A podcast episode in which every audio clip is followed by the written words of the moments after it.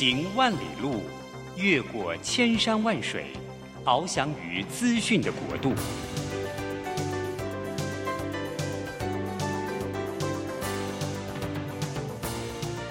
以全方位的视野，飞向更高更远的目标。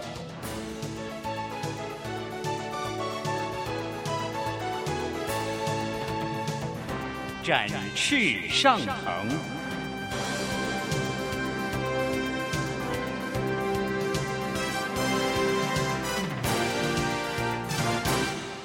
职场轻松学，本节目是由世界级电动巴士制造整合营运商唐荣车辆科技独家赞助播出。驱动绿能运输，实践低碳环境，唐荣车辆科技与您共创美好生活。这工作不是我的专业，我之前没有做过啊。奇怪了耶，事情都已经那么多，都做不完了，老板还啰里啰嗦的交代一大堆。职场轻松学，透过职场达人的真实故事以及深入职场的剖析，在轻松对话当中解答您的工作疑虑，排除您的工作障碍。职场不能说、不敢说的，在这里一次让您轻松学。欢迎收听张敏敏制作主持的《职场轻松学》。桃园 FM 一零四点三 GoGo Radio，台北 FM 九零点九佳音广播电台，这里是佳音乐联播网。今天听众朋友您好，欢迎来到我们职场轻松学，我是赵敏敏。哎，职场轻松学呢，我们会邀请各行各业的达人，让你知道各行各业他们背后的辛苦，当然还有成功的关键要素。而呢，我们从今年开始，我们每个月的第一个礼拜三，我们的节目，我们呢就会邀请我们商业周刊副总主笔单小艺来到现场，好跟我们谈一谈现在。的趋势主题啊，也带着，请他带着我们深入到现在一些主要的话题，以及呼应一些我们目前职场上遇到的状况。是，好，谈到状况了，小易今天来到现场啊，是这个因为疫情的关系啊，所以现在有一个主题啊，我到处看，尤其现在又要接近年底了，哦、叫逆境啊。就逆境、逆境、困境、困境，然后我边看那个主题，边讲啊，觉得哎，突然觉得压力又很大。是，但是我承认，现在因为呃经济上变动比较大的关系，然后包括战争的未定，包括整个供应链的重整，还有我们基本的民生的一些用品，现在遇到了很大的挑战，嗯、好像大家的不确定性很高，那也因此影响到了很多的产业还有工作。其实遇到逆境跟困境的机会会变大了。嗯、因此，小易，就你的、你的、你自己的观点。你觉得什么叫做逆境？哎、欸，老师还没跟大家问好，我先问好一下哈。你自己来。是是是，各位听众大家早安。哎、欸，现在没有要不一定早安了。大家好哈，哦、然后老师好，好好好。逆境，对，你觉得什么是逆境？就你自己觉得，逆境就是。老师，我觉得逆境很难定义诶。逆境其实就是说穿了，就是你觉得不顺风不顺水的事嘛？哦，OK，好，那这哎，你知道有一个统计哈，嗯，一个人平均会一天哦哈，会遭遇七个逆境，也就是说，你想你单位是一天吗？啊，一天？对啊，一天会有七个逆境，一天会有七个，这样是不是太多了？不会哦，如果你、哦、如果你是高敏感族群，你搞不好十个、二十个都有可能哦。哦，所以听你这样讲，好像逆境会跟个人的 想法跟定义会有关。对。哦，对有可能我今天我没有搭到我预计的公车或捷运，就有人觉得这是个逆境。不会吧？因为他可能没因为这样没有打到卡，啊，哦，他觉得扣钱啦，很挫折。对，哦，OK。其实你知道，我最近啊，就有一个很有趣的培训了哈，有一家公司他要我去教逆境，嗯，逆境，然后到底什么是逆境，该怎么做？然后我就会想半天，哎，逆境跟困境哪里不同？然后逆境、困境。跟失败又哪里不同？哦，oh. 我这个人有个怪癖啊，就是我在谈一个东西的时候，很自然会去找定义了。嗯、我觉得定义清楚，我好像比较知道那个方向。对，所以我就去，我就去那个呃，跟他们问一些资料，还有就是，哎，他们为什么想要上这堂课？然后他们国外呢，就给了我一个很有趣的一个资料，他有定义什么叫困境，什么叫逆境。嗯、他说困境啊，这个英文字叫做 adversity。嗯。所谓的困境就是跟我们想的不一样，然后我们不知道接下来选哪一个。是，所以当我们遇到这样的，我们被卡住了、卡关了，比较像困境。嗯嗯然后说什么叫做逆境呢？逆境它的用的英文叫做 predicament。嗯，predicament 有点像是已经。没有路了，哦，你接下来只有生或死两个结局，是是，是，所以你的选择也变得非常的少，哦，你的选项非常的少，就你完全就是跟你想的完全不一样，而且你从来没有想到这个事情会发生，嗯，而它发生了，你一点准备都没有，嗯，然后接下来不是生就是死，所以它会让人感觉很有压力，嗯，因此困境的意思是你被困住了，但你接下来只是不知道要选哪一个，嗯，但逆境就比较麻烦了，就是。它的恐怖程度比较高，它就是一个生死关头二择一了。对，生死关头二择一。所以如果用这个定义来看的话，嗯、你那个应该算是小困境吧？对啊，所以这个其实是每一个人的呃，他他的标准会有不一样，认定不一样哈。那不过我最近哈，老师也跟观众大呃听众大家分享，我最近呢刚好读到这个德国心奥地利心理学家阿德勒的大师啊。阿德勒嘛，对啊，不是说我，我以为你说我，对、啊，哎，不错，还有反应不过来，这个点切的地方让我觉得哦，好大师，我以后要改进，我要顺着你，好，然后呢，阿大师怎么了？阿德勒，他他个体心理学嘛，其实他讲哦、嗯，他认为人只有一种逆境，所有人哦，不管你是王王公贵族或者是贩夫走卒，只有一种逆境，这个逆境叫做自卑感。哦、oh,，OK，自卑感，自卑感，那你不要给我们多一点说明？是自他认为哈，一个人呢，他这辈子只有一个任，每一个人只有一个任务，他所有的任务都是在克服他的自卑感。嗯，那每一个人到底他的自卑感哈，呃，会从大概在四五岁的时候。你就会被就会知道了，好，每个人在四五岁的时候，你会知道你自己在哪些地方有所缺陷，嗯，然后那这个缺陷不是只是身体上的缺陷，也有可能是一种心理上的不足，诸如说被爱的不够，诸如说你觉得你总是被忽略，诸如说你觉得你很孤单，或者是像我小的时候，我父母在我我父亲在我四五岁的时候过世，那我们家人很少，我就很可能我自己有稍微。盘点一下，我觉得孤单也许容易就会带给我自卑感，嗯，好，等等的。那这个东西会影，就会慢慢的定型，变成每一个人哈，你接下来待人处事啊，跟世界互相沟通的一种定型的模式。跟看法，也就是你对你自己的认同跟对外的世界观。OK，哎，那小易，我要跟你呼应一下，就是啊，在心理学里面有一个非常重要的学者，他叫做艾瑞克森，艾利克森。啊，是艾瑞克森，他有曾经提到说，人格发展，人格发展其实人的人格发展一共有八个重要的时期。对，对，那这第一个重要的时期就是在零到一岁，也就是你对于世界那种主观的感、哦、感知的感官。接下来第二个重要的时期就是你学龄前，是就刚刚小易提到的大概。四到五岁那个年纪，他的学龄前，你会开始由你周围的家人跟朋友为你塑造一种你在认识自己是谁的那种感知。对，也就是你你零到一岁，你想要知道你你旁边到底什么环境嘛？然后那个氛围你会慢慢晓得之后，对，到了呃到了四呃五岁以前，你会开始知道怎么去相处。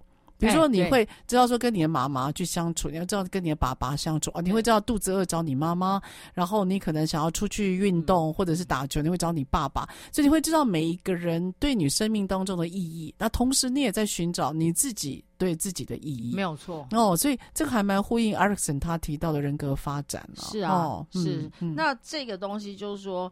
但是这个有趣就是在刚刚讲到自卑感嘛，哈，对，他认为就是说自卑感有有该呃第一种最主要自卑感就是我们身体上面会带来的自卑感哦，肢体。对身体哈，因为你会刚、嗯、老师也讲到说，你会认知到你自己，你会开始了解你自己，你对你自己会有一个认认定跟认同。对对，那会带来自卑感。第一个就是刚刚讲的哈，就阿德勒阿大师呢有帮我们分享分析过，有三种自卑感的来源。第一个来源就是刚刚讲的身体上的缺陷，嗯，好。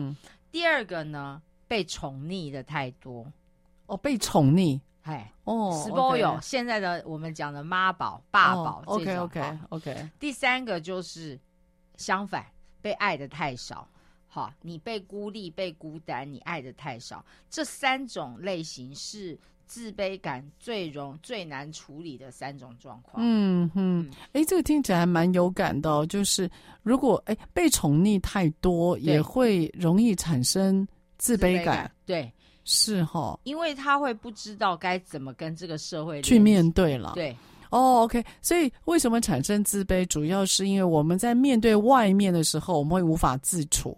对，你的意思是这样子，他会面对这个外在环境改变的时候，嗯、他会开始评估说啊，这个我不行，嗯，啊、这个我没有尝试过，所以我不敢，嗯，好，或是说我踏出去了，万一怎么样怎么样，我不敢，那这怎么办？就丢脸啦，就怎么样怎么样啦？哦，他担心会变多，对对对，那这种东西就会伴随着我们一一直成长，好，这个不是不可逆的哦，而是说在这过程里面，如果我们应该发现的时候，其实就可以慢慢逐步的去调整它，去修改它。其实是可以一直被修改跟调整的。嗯嗯，就怕是说你一直带着这样子的心情，然后越来越大、越来越大的时候，嗯，其实我们变成成人，然后到我们社会上面遇到职场上面遇到很多不可控的逆境或困境的时候，对。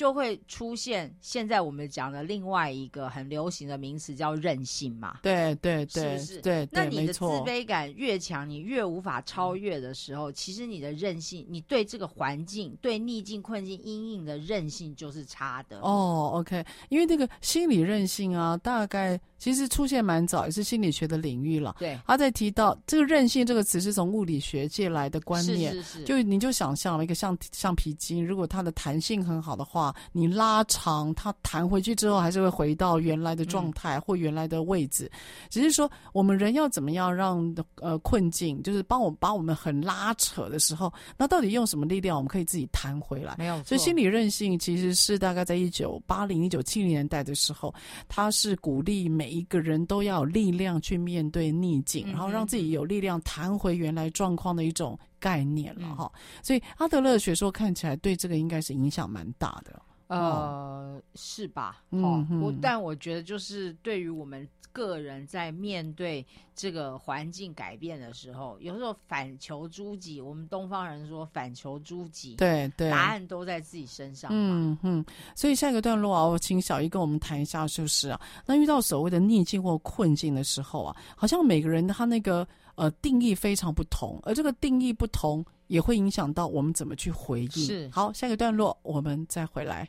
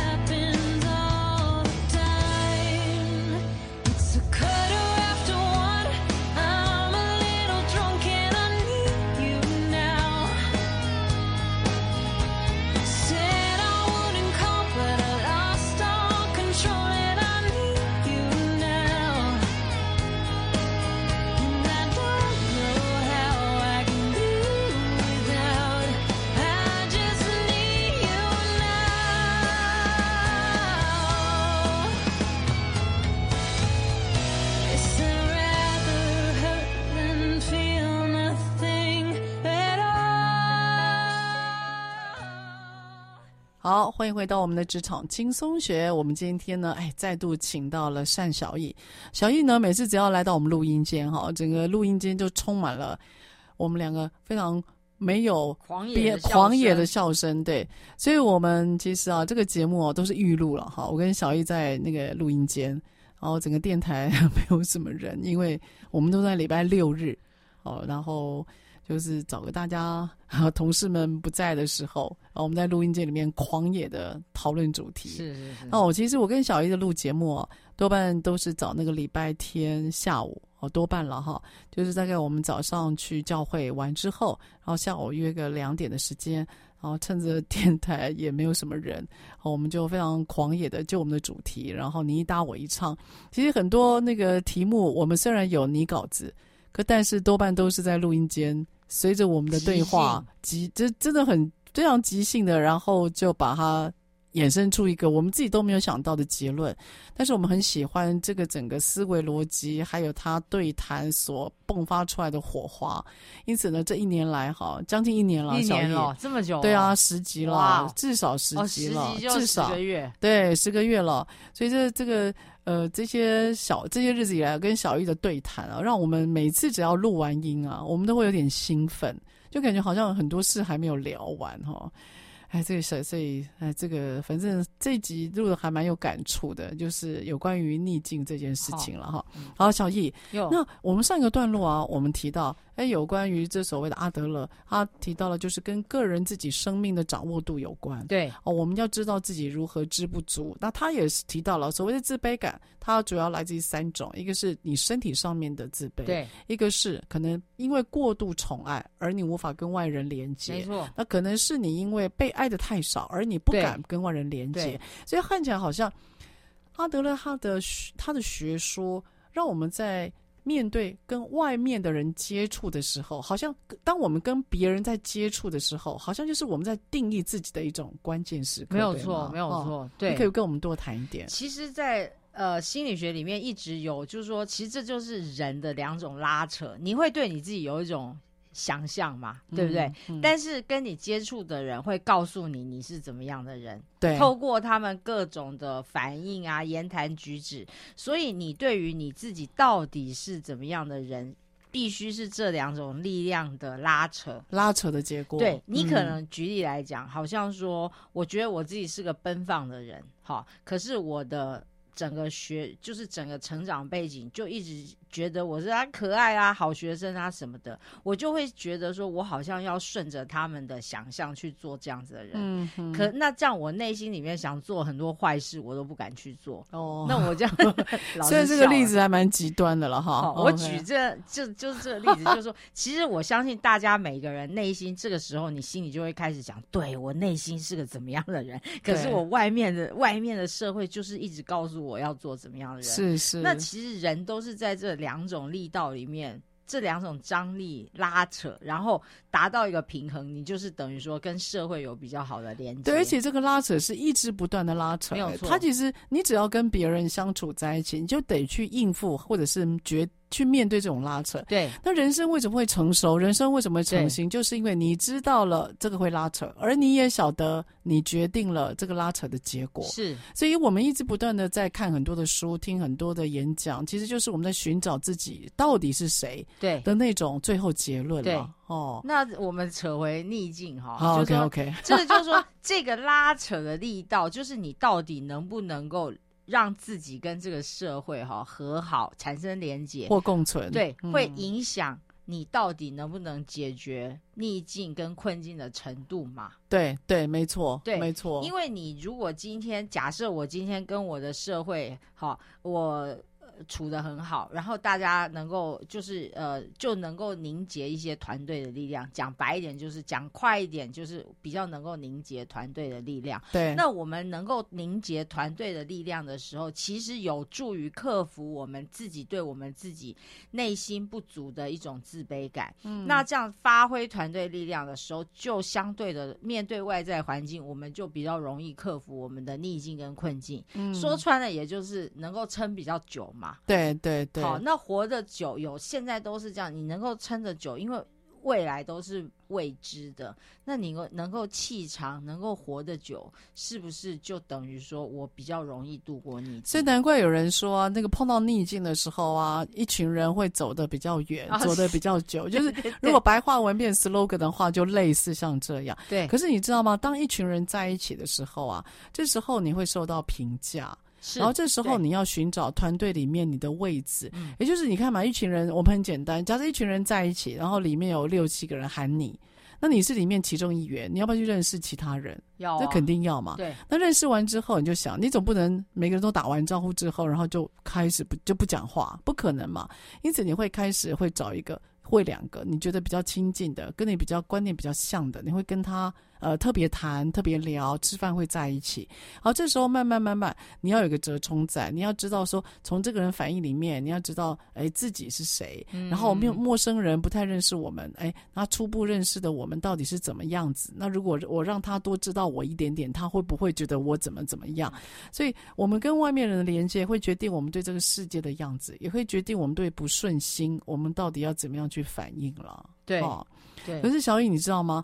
现在啊，你谈的这些都比较单纯，就是人跟人之间，我们可以决定我们到底要应付到什么程度。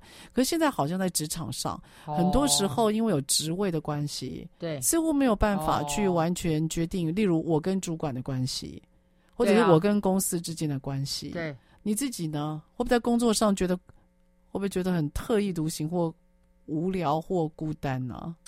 这个哈、哦，尤其对一个文字工作者来讲，嗯，老师，这个问题真是个好问题。我相信每一个人都会有这样子的状况。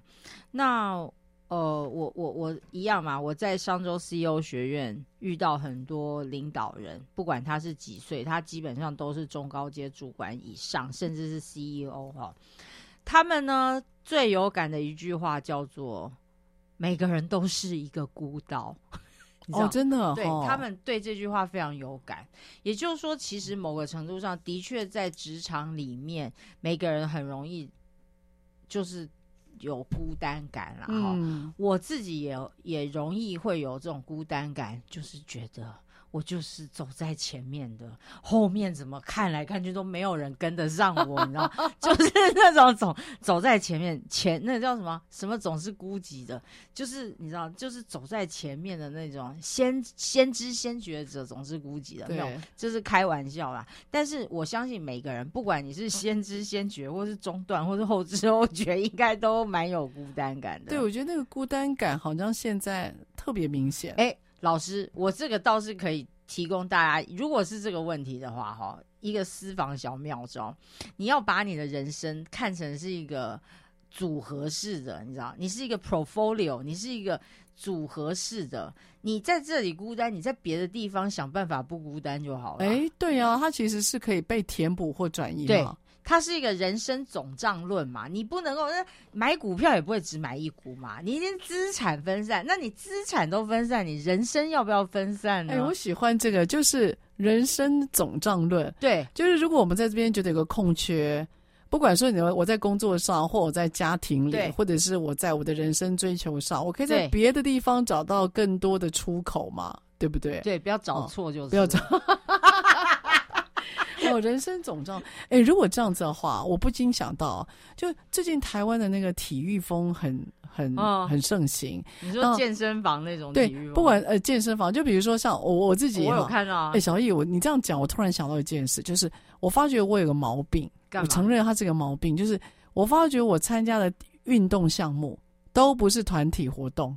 真的吗？哦，马拉松啊，马拉松，你看我一个人跑，重训啊，我重训我一个人练，顶多教练陪着。嗯，我哎、欸，我发觉我好像都是一个人练，然后我喜欢自由自在。嗯，我喜欢晚上我跑步时间了哈，大部分都是在十点以后，晚上。晚、哦、很晚很晚、哦，因为那时候我大概忙完了，我比较能够找到自己的时间。哦，那我也我也不喜欢，你知道，我不太喜欢路上跑的人太多、欸，哎。哦，我觉得会让我跑慢，是。那我我也怕我跑慢被看到。哦，你包袱好重啊！对哦，我都不知道弄为什么有偶包我自己，所以我不太参加团体的活动。哎，好像是，我觉得好像在我有点我有点在享受一个人的孤独。然后趁那时候再做反思哦。可是我没有特别喜欢团体的活动或运动，这的确是哦，就那种孤独的感觉，我其实蛮我蛮习惯嘞，我蛮习惯了。嗯、可是我会我会在哪里得到满足哦？就是上课。嗯哦，对对对对对，所以就像你讲的，我想要有个总账概念的话，对，我会因为我会常常看到陌生人，对，下面的学生是，因此那个的连接是我喜欢的，可是我可能但觉得连接太多了，有可能。哦，我觉得连接我要平衡一下，所以我不能够在。跟自己独，就想要自己独处的时候，旁边还要还要去配合别人。我觉得你的总账论挺有道理的。其实这就是我们刚刚讲那两种张力，是那两种张力，对嘛？对你面对学生的时候是人家人家期待，人家期待的我。对，那等到你回到你自己的时候，你希望你做回你自己想象的你。对，就是这两种。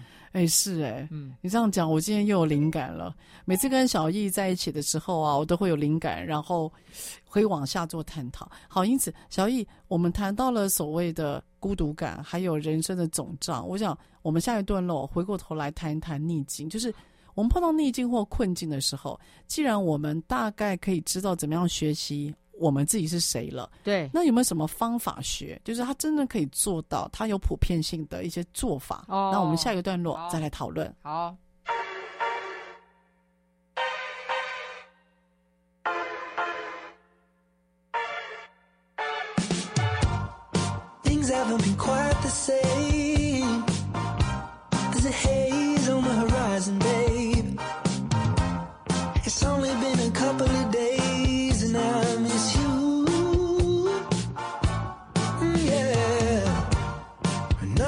goes to plan. You stub your toe break your can.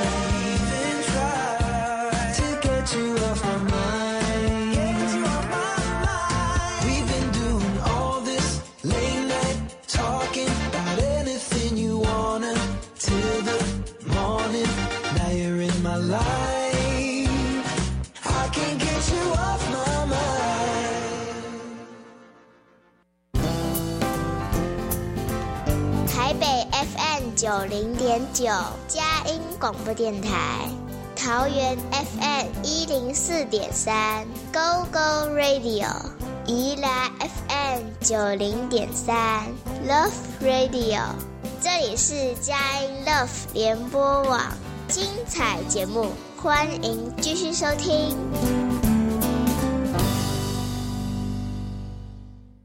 好，欢迎回到我们职场轻松学。职场轻松学在每个礼拜三早上八点到九点播出。在车上的朋友，您可以定频我们的收音机，桃园 FM 一零四点三 Go Go Radio，台北是 FM 九零点九佳音广播电台。而职场轻松学呢，在今年我们也节目上了 Podcast。所以，亲爱朋友，如果呢您想要喜欢这个节目，而且希望能够随时收听，您就在您的 Google 上面，您打关键字“职场轻松学”，张敏敏，您都可以随选。随听，那当然，我们佳音电台也有佳音乐联播网 APP，您只要下载，也都可以收听我们电台所有的节目哦。好，我们呢今天请到了我们小艺来到我们现场，我们又非常深度的在谈有关于逆境、困境，嗯、还有就是每个人他对于自己跟别人关系如何去相处跟自处哈。所以这时候我们就把话题回到我们今天的主题了，就有关于逆境跟困境。如果遇到的时候，不管你是高敏感天赋的人，不管您今天对于你今天对于人的关系是很钝化的，对，我觉得逆境或困境，一旦我们觉得说啊，我遇到了，就我们认定了啊，我遇到困境了，有没有什么方法学？这个是我我自己一直很喜欢的一个题目哈。所以在这里啊，我跟大家讲一下，我跟小易啊，其实就是因为逆境而这两个字而应该讲认识吧，是好，是因为我在多久了？五年前吧，六年前，六年前了吗？对。我在六年前，大概是二零一六年。二零一六年呢，那时候我在商周呃商业周刊，我有一些课程。然后我商业周刊那边，他就是跟我讲说，哎，他觉得我还蛮能讲的，因此想要问问看有没有我比较特别或独家的课。然后那时候他们提了一个主题，叫做失败学或者是逆境学。哦，因此就有一个人打电话来，他就来跟我讲说，他想要跟我谈一谈课程。他知道有一个故事叫做薛克顿，他想要跟我谈一谈薛克顿到底一个故事怎么弄成课程。那这个人就是单小艺同学。是。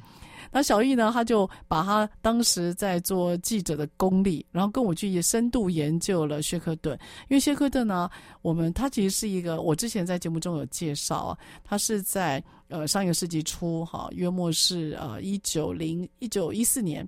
哦，在美国的一个探险家，那他带了二十七个人到南极，然后想要横越整个南极的一个大陆，然后创下他们英国征服世界的另外一个新的纪录。可是这是一个全世界最有名的失败学。可是呢，他二十七加一个人全员生还。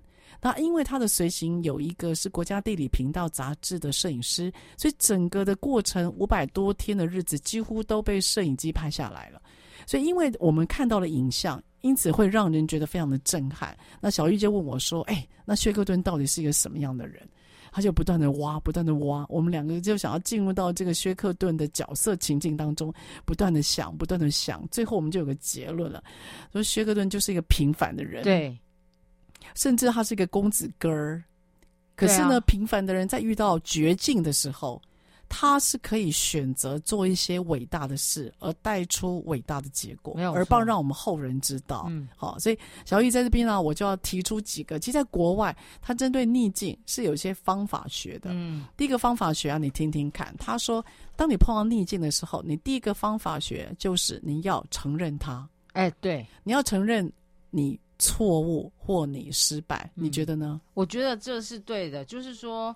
我很认同，就是说你要先能够面对他，你接受他的时候，其实就先赢一半呢，认输赢一半。哦、你有听过这句话吗？哎，有哎，有哎。对啊，对对对，反正就是你能够承认他的时候，其实某个程度上，你就是 脑筋就沉淀下来，就冷静下来，而且我觉得心会打开。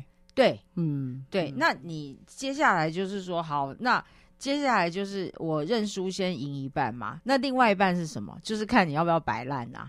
摆烂就是啊，那就输了吧，哈哈哈，哈，我输了嘛，对不对？哎，对，哎，这一段我没有想过。对，那就是那如果说你不摆烂的话，那就是找解决方法。哦，是对，是所以这就又就是至少我先赢一半，那剩下另外一半就是你自己的情操的选择。哦，对，所以你提到这个白话文了，我们更听得懂的白话文就是认输赢一半。如果不要那么文绉绉的话，他逆境学里面就要我们承认认输。可是你知道吗？非常有趣哦，在日本有一份研究，他提到啊，亚洲的领导者。他在面对领导的时候，嗯。他做的最失败的一点叫做认错。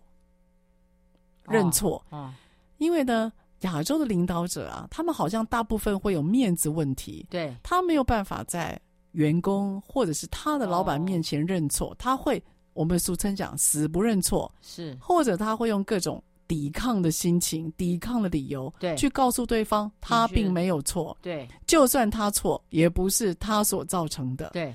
所以在日本的这份研究里面，他提到亚洲领导人最弱的一点，相较于欧美，就是承认错误。嗯嗯。但是你知道吗？只要愿意承认错误的主管，嗯、他所领导出来的团队几乎都是精英团队。哦。因为老板他在某部分显现脆弱，就代表。他需要属下，所以属下会知道这一点而自动补位。因为你各位，你如果你是上班族，你想象一下嘛，你的老板跟你讲说他不会，他需要你帮忙，你知道那种感觉是什么吗？很过瘾哎、欸！哇，我终于，我终于有被需要的一天。你知道员工是会被激励的、欸，所以在这份研究里面，他有提到，主管愿意承认错误，也是激励员工最强的一种方法。哦，很有趣啊，对。因为老师最近呃已经好几年了，有一个非常畅销书叫做《脆弱的力量》，搞不好你也听过。哦、是是是，是。但是我觉得自从那个脆弱的力量出来之后，哈，在东方啊已经开始很流行认错这件事。哦，开始最大家最近认了这件事了。对。可是呢，我发觉有一个现象哈，也提供大家参考，就是认错呢有可能变成一种烟幕弹，你知道吗？就不管怎么样，我先认错再说，你知道？哦，我懂。然后就是有点像防弹衣，对，反正我我为了我我怕有更多的攻击，或是后面更多的责难，那我先我现在先认错，这样先罚三杯。哎，这个哦。我认错，罚三杯，罚三杯之后我都罚三杯，那你们能怎样？是不是也有这种？哎、欸，你这样讲也对耶。你知道，我就是昨天啊，我带了一家公司，然后呢，他们的高阶主管部长哦，部处嘛，部长他就上台报告。你知道他上台报告，我们等很久嘛，因为他是很大的部，他是那个这个他部门最高主管哦，他一个人要扛将近五亿的业绩，是这是这家公司将近六成哎，他他要上台报告什么？要上台报告他们公司的。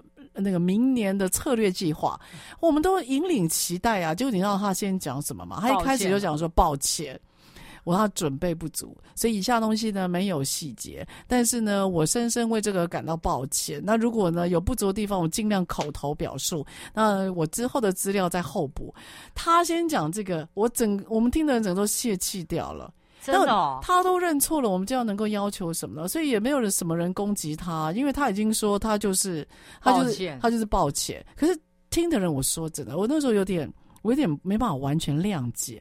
就你明明知道你会犯错，而你就硬是给他做，只因为你觉得犯错这个是一个无法被攻破的，算是策略吧。所以，当你把犯错变成一种策略的时候，我觉得就不在这里有的讨论。嗯，就你不可以把犯错当呃认不对，认错当成一个策略，我觉得这个是不对的。对啊，所以认错也还是要有同步的行为对配合对。对啊，这要真诚。哎，你讲的很对，让我突然又想到了很多。好，那你听啊，他说遇到逆境的第二个方法就是保持无可救药的乐观。哦小易，因此我问你啊，我觉得乐观这个主题倒不用特别，它不难嘛哈。但你觉得乐观这件事情是先天的还是后天的？你觉得是后天学还是先天本来就有的？我呃，我我必须说哈，他天生有一些决定，就是说你，你、嗯、你，我相信大家都知道，有一些人忧郁症是天生的嘛，嗯，好，遗传。忧郁症类似跟基因有关，对，它这个是遗传。对，可是你后，但是其实乐观很长的是一个，你你的脑呃不不算是思考，但是是一种感情跟脑部的一个训练跟练习。嗯，它是可以被训练的。讲到这个，我想到我举一个例子哈，我我学长王文华，就台大外文系写小说那个王文华，不是搞教育的王文华哈，有两个王文华。我学长就是王小说家王文华，他现在做 B 型企业嘛，啊，对，类似 B 型企业。好，嗯、这个我跟你讲，有一次我去采访我学长的时候，就是王文华，聊着聊着，他告诉我，其实他是一个非常容易悲观的人。哦，是哦，他是一个天生就是容易往悲观那方面想到的。可他有自觉啊。好，我就问他，那那那这怎么办嘞？好。他说：“他就是要有意识的让自己不要那样想，然后往乐观的那边想。我讲这个例子是要跟大家分享说，这个是可以练习的。嗯，我赞成。它是一个思考的惯性，它其实是个习惯，你知道吗？有的人就是，其实回到刚刚阿德勒那样讲讲法，就是有的人他因为某些自卑感，他只要遇到某些。”跟他想象超乎预期不一样的，刚刚讲的困境也好，逆境也好，对，他就会不自觉的往不行了，我失败了，这不成呐，是不是最容易？哦，这我很常听到，对，做不到啦，为什么这样？这种哈，你就容易往那边去想。是、嗯，可是其实这个东西是可以训练的，嗯，你可以训练自己说，OK，好，这个东西，也许我前一秒还是会这样想。但是我下一秒会告诉我自己，哎、欸，我可以也有比其他的想法。嗯，王文华就是这种练习，就当他发觉他自己悲观的时候，嗯、他就会拉住自己，然后往好的那边的、哦。他在控制自己哈。对，哇，这个其实是我我自己是蛮赞成。像有有时候我遇到悲观的时候，我会发觉哇，我在想坏的，然后我会发觉自己心里会一沉。对。会会突然不太想讲话，对，接着我就会脑中会闪一句话，嗯，就我不知道各位那个小英，你知道有一本书叫《共好》，是。共好，共好它里面呃呃不对不起，我我纠正我自己，有一本书叫 Q B Q 哦，就是呃，John Miller 他在提到 Q B Q 啊，他说。当我们在遇到困难的时候啊，脑中只要想接下来要做什么哦，你不要特别去问他怎么可以这样，为什么会这样？对你，你要去想行动，你要逼自己去想行动，你要你要逼迫自己，嗯，你要去提醒自己想行动，你不要让自己一直去回味、去回顾，说为什么是他，为什么又这样子呢？搞了半天，他不是跟我很熟吗？他怎么可以背叛我？嗯，当你进入到那个。为什么的时候，你会进入到一个负面的回圈。对，可是当你今天在想下一步该怎么做的时候，你就会充满希望。没有错。所以我觉得克服逆境其实是现在很多坊间有很多的学问跟方法，事实上是蛮好的。不过这个逆境学的确它整理的也很有步骤。嗯、所以下一个段落呢，我们再来谈一谈。哎，一面对逆，对，有第三跟第四步。好，我们下一段回来。I think it'd be an animal form, but I don't think it'd be like us. Have you ever felt like being somebody else?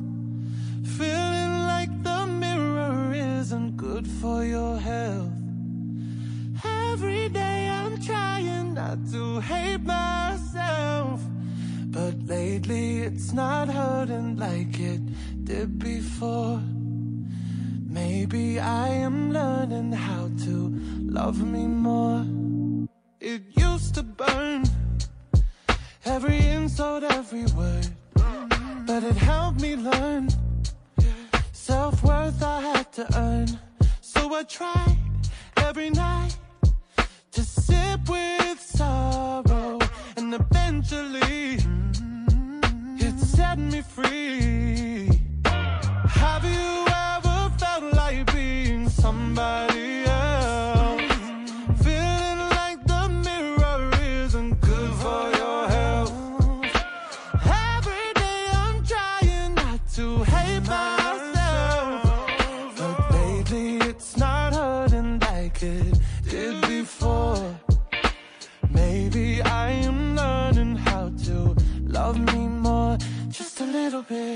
love me more. Just a little bit, love me more.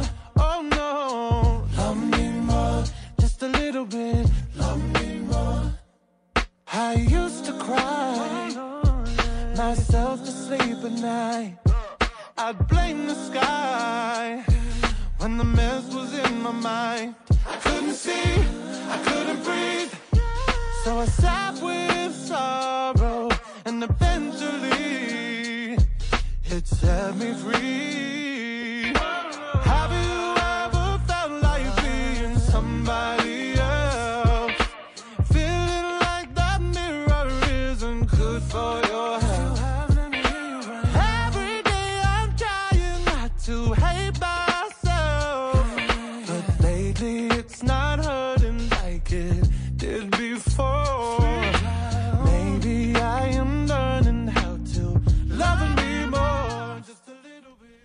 欢迎回到我们职场轻松学。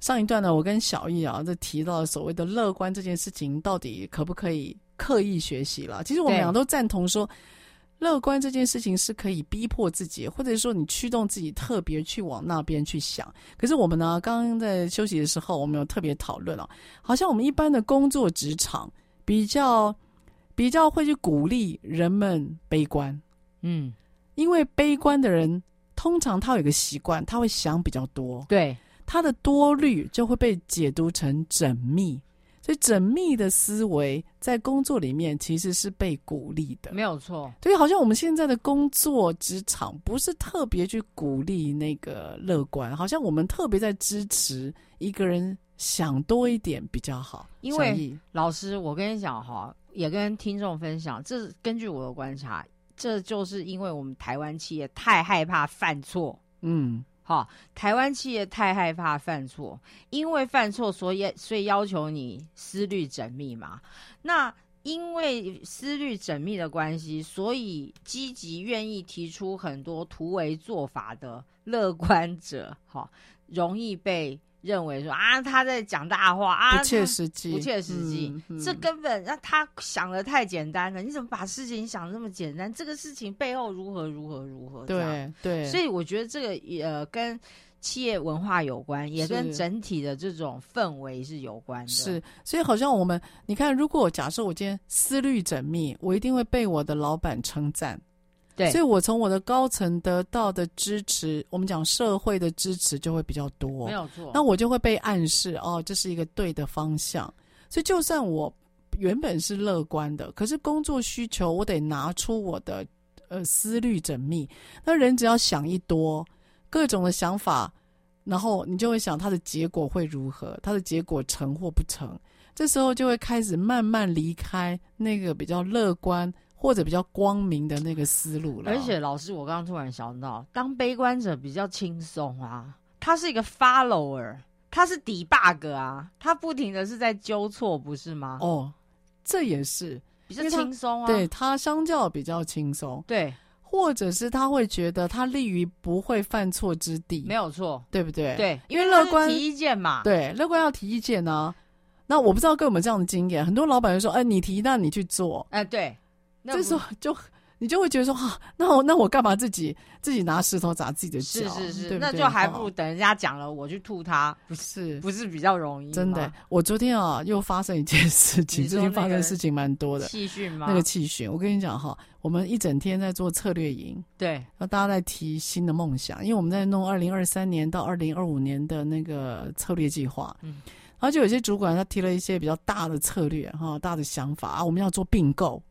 哦，他他提并购哎，然后他提说他们今天要弄一个专利，每年要弄两个专利等等的，哦，我就觉得哇，充满了活力了！他们也觉得提出来，我觉得很有动能。结果那董事长啊上台一拿麦克风，你知道他讲什么吗？嗯、呃，各位同仁，呃，在提案子的时候一定要特别要注意一下，你说并购就并购哦，啊，你不去看那个成本吗？然后当场我们所有的人会弄花旗呀。我跟你讲，这一整天的火花就靠那两句话，整个就不见了。所以我觉得，好像当一个公司的最高主管，他的思虑太多，他没有去控制自己，然后把这样的想法呢递延给底下的人的时候，这个团队怎么会有活力啊？所以我就在最近就在想这件事情。好了，我们得回来。哦、老师，你多虑了。我多虑，我这个这 这，记得这顾问做久了，人也会容易悲观了哈。是。那小易，这个面对挫折啊，第三个做法就是那个让要善用手边的资源。嗯。而这个资源可以是有形或无形的。对。那他说的资源呢，比较偏向就是人际。嗯。人际关系是一个非常重要的无形资源，而且这个无形的资源，好消息是它可以带着走。他不需要你在某一家公司内，这才叫做资源呢、啊。好，那因为时间关系，我直接讲第四个。好，第四个他说啊，你要面对逆境，不是只有你知道旁边有哪些资源。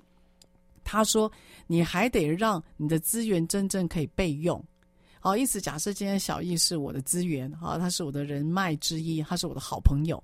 可当我遇到逆境的时候，我一定得让小易看见，我真的想要克服逆境，我真的想要做一点什么事，否则我的好朋友或者是我的人脉不会为我所用。没有错。对，因此这个逆境，它本身你在面对的时候，你一定要展现决心，而且这个决心一定要被看见或被听见。你觉得呢？我觉得这蛮重要的，其实就是登高一呼嘛。嗯，好，你任何任何人，像回到老师讲那个薛克顿，其实他在任何时候，他都是用他的行为来说明了他不会放弃这二十七个人。对，他这个决心是可以被看见的。嗯，包括说他处理很多的冲突也好，包括说他最后的时候荒岛求生啊，爬那个山啊，然后。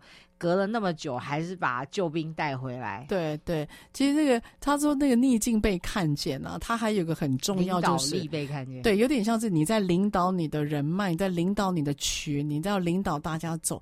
他说这个被看见啊，还得有个后续的效果，就是当我们看了或听了之后，我们会被震撼，然后我们会把它当成传奇故事跟别人说。哦，例如假设我今天真的想要做一点什么，然后我把小一你叫来，然后我非常热情的跟你讲了一些事情，然后呢，甚至我很激动的，好，我我今天可能呃我在墙壁上画了一个什么，或者是我今天我撕了什么，我今天做了什么，它会让看跟听的你会觉得哇，这事情不得了了，对。哇！我得跟别人讲，张明明他真的想要做点什么事哎，因为他在墙壁上挖了一个洞或等等的，嗯，所以他必须要变成一个当下有点震撼的故事而被传送。哦、对啊，这很有趣啊！我觉得对，不然是这种话谁也会讲嘛。对，我今天要干嘛？我明天要干嘛？每天可以立一个事啊。对，所以他他他说这个被看见，这个逆境你真的要过的话，你的那个能量不能是普通能量。是，其实反个角度来讲，就是。行为 action is always louder than words 嘛，哦、好，行为永远是比话来的更大声、更有力量。对，所以其实有时候有一些我我呃有一些传产的老板哈，他们有时候就是不太口才不太辩解，不会说什么，嗯、可是他就是默默的做，在关键的时候，关键行为他不会却步。然后他永远在那里默默做，其实员工看了自己也会知道。对，然后员工会传，最主要就是会传哦。对。那么我觉得那个拉的力量就来，那拉的力量，如果你是主管或者你是长官，那个拉的力量，我们就说叫做领导力。所以那个领导力是因为有一种比较。超乎平常水准的那个拉的力量，嗯、然后让人看了，因此被说服，因此被征服，而跟别人说，这个才是克服逆境一个非常重要的关键了。对对，同意，非常非常有趣。好，所以今天我们请到了小易啊，这个小易，我们这个失败学谈两集啊，对啊，然后我们又谈逆境，我们俩最近到底怎么了？没有，老师，失败永远是比成功更好的老师啊，真的哈、哦，也对。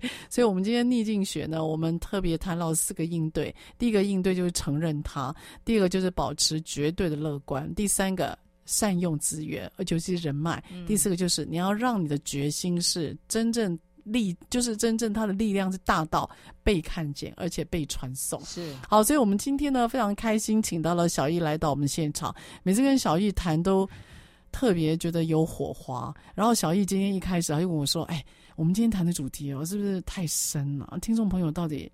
可不可以接受？我们是不是太学术了？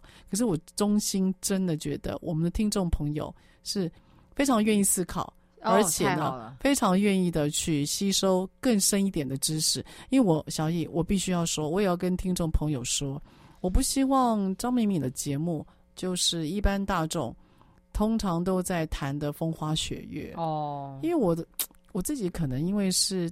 工作的关系，嗯、我不太喜欢太哗众取宠，我不太喜欢追主题有没有流量，我不是特别在意啊。嗯、我觉得如果能够跟一些人知识交流，或者是生就是智慧的交流，是我更喜欢，也是我支撑在这边最大的力量。嗯、然后每次跟小易这样谈完之后。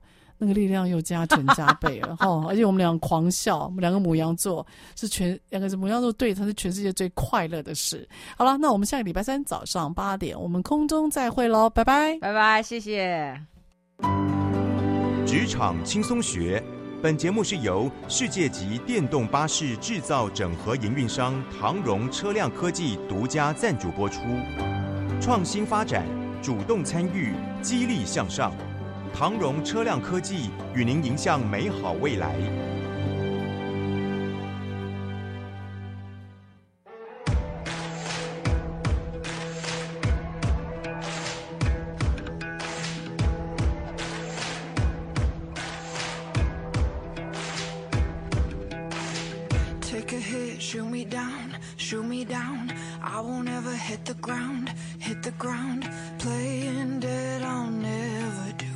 Gotta keep an eye on you. Patience is wearing thin, paper thin. Promises broke again. What a sin.